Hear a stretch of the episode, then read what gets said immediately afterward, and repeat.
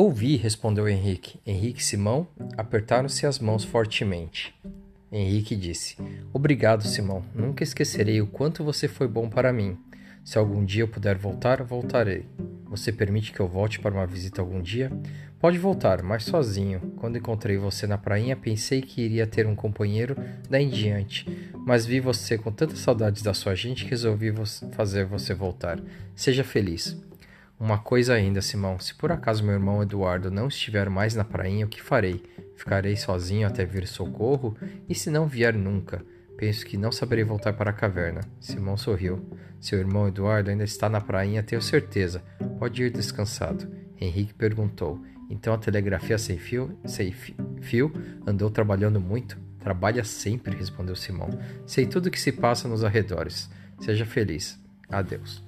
Simão voltou às costas e entrou no mato outra vez, sem dizer uma palavra a mais. Henrique beijou a cabecinha de Boni. Adeus, Boni. Volte com Simão. Boni compreendeu e gritou primeiro. Que pressa é essa, Simão? Espere um pouco. Falou as mesmas palavras que Simão falava para ele quando estava se aprontando para percorrer a floresta. Depois Boni bateu as asas e voltou para o ombro de Simão. De lá gritou bem alto. Henrique, adeus! Henrique sentiu vontade de chorar. Falou alto com a voz comovida. Adeus, Simão, e obrigado. Adeus, Boni. Não ouviu resposta, já estavam longe. Caminhou na direção que Simão indicara e foi à procura da prainha. Vivera todos esses dias uma tão grande aventura que se contasse ninguém acreditaria, tinha certeza. Andou mais de meia hora sem encontrar nada. Comeu a última fruta que trouxera e continuou a caminhar pelo mato adentro. Começou a ouvir o barulho do rio. Resolveu gritar: Eduardo, Eduardo! Nada de resposta. Estava cansadíssimo, pois caminhava desde muito cedo e já devia ser tarde. Onde estaria a prainha? Resolveu sentar-se um pouco e descansar. Recostou-se no tronco de uma árvore grossa e ficou quieto, com a cabeça encostada na árvore. Que horas seriam? Sem sentir, cochilou. Acordou assustado, parece que ouvira um barulhinho. Seria sonho? Tornou a recostar a cabeça e dormiu profundamente. Não sabe quanto tempo dormiu assim. Acordou com um frio esquisito no rosto e uma voz chamando. Henrique! Meu Deus, é Henrique mesmo! Pensou que era Boni. Ia dizer, Boni, você voltou? Quando reconheceu a voz do irmão. Abriu os olhos e viu Eduardo na frente dele. Estava magro, meio nu, os olhos fundos. Passava um pano molhado no rosto de Henrique. Era o resto da sua camisa. Falou para o irmão. Por onde andou, Henrique? Diga logo, o que aconteceu com você? Henrique esfregou os olhos. Não quis falar logo a verdade e deixou para mais tarde. Senão Eduardo pensaria que ele não estava bom da cabeça. Disse, estive perdido na floresta todo esse tempo. E você?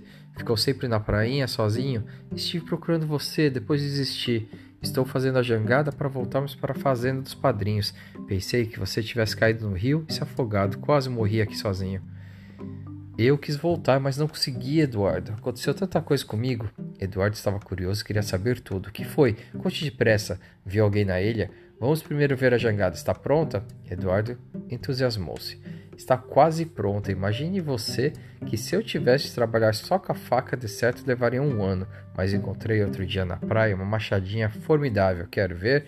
Henrique acompanhou Eduardo. Tinha a cabeça ainda atordoada, nem sabia onde estava. Perguntou, o que você comeu durante todo esse tempo? Você está magro, Eduardo.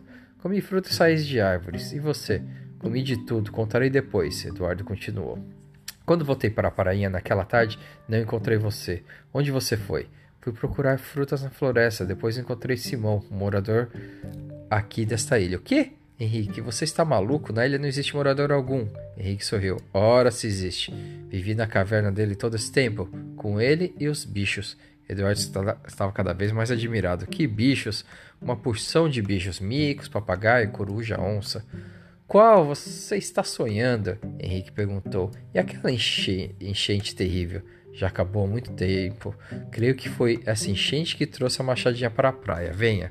Assim conversando, eles caminharam até o lugar onde estava a jangada. Eduardo trabalhara muito.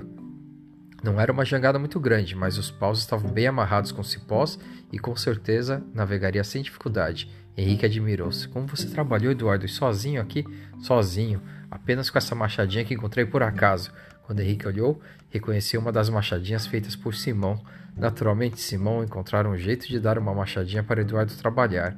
Que bom homem era Simão. Henrique não disse que conhecia a machadinha, só perguntou. E o canivete também não serviu? Era um bom canivete. Eduardo respondeu. Você levou o canivete? Henrique protestou. Não levei, deixei-o espetado numa árvore para mostrar o caminho a você. Está sonhando, Henrique. Em que árvore? Vamos ver.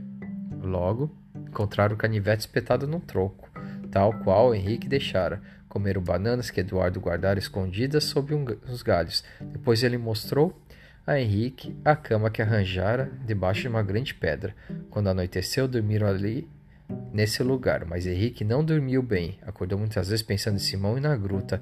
Bem dissera Simão que ninguém acreditaria no que ele lhe contasse. Era verdade. No dia seguinte, prepararam-se para voltar à fazenda. O rio estava calmo, mas a viagem ia ser difícil. Se conseguisse ao menos atravessar o rio e chegar a uma das margens, subiriam a pé depois até a fazenda. Antes de partir, Eduardo comeu umas raízes e disse a Henrique que comesse também. Não era muito gostoso, mas servia para matar a fome. Henrique experimentou, mas não conseguiu.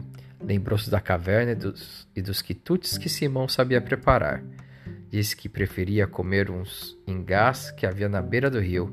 Eduardo disse que ingá era uma fruta insignificante e não matava fome. Henrique não respondeu. Comeu alguns, encheu os bolsos com outros e preparou-se para pular na jangada. Arranjaram paus compridos para servirem de remos. Esses paus, ao menos, serviriam para dirigir um pouco a embarcação. Eduardo pulou primeiro, depois Henrique. A jangada começou a balançar sobre as águas, desamarraram a corda que a prendia e ela deslizou de leve no rio abaixo. Então os dois meninos fizeram um grande esforço para que ela atravessasse o rio e fosse para a margem oposta. Mesmo que aportassem longe da fazenda, encontrariam alguém que os guiasse por terra. Sozinhos na jangada, que não obedecia, iriam parar sabe Deus onde, e seria perigoso. Mas a correnteza estava forte e teimava em arrastar a jangada rio abaixo. Henrique começou a desesperar. Onde iremos parar? Desse jeito, vamos ficando cada vez mais longe da fazenda. Depois não poderemos voltar. Eduardo esforçava-se para remar. Coragem, Henrique. Não vamos desanimar agora que estamos quase vencendo. Procure empurrar a jangada com outro pau. Ao menos serve de remo. Já tentei e não consegui. Ela não obedece. E os dois esforçavam-se para levar a jangada para a beira do rio, mas a jangada era puxada pela correnteza e ia descendo o rio sem esperança de parar. Eduardo perguntou, onde iremos parar assim? Ela vai nos levar para muito longe. Henrique disse, pior é essa água que começa a entrar por entre os paus, parece que a jangada vai se abrir. Qual o que? Disse Eduardo, eu prendi tudo muito bem com cipó, levei horas fazendo esse trabalho. Mas você não tem prática, Eduardo. Não tenho prática, mas fiz tudo muito bem feito, duvido que os cipós não estejam firmes. De certo, então, firmes, mas se ficarmos muito tempo assim, eles não aguentarão.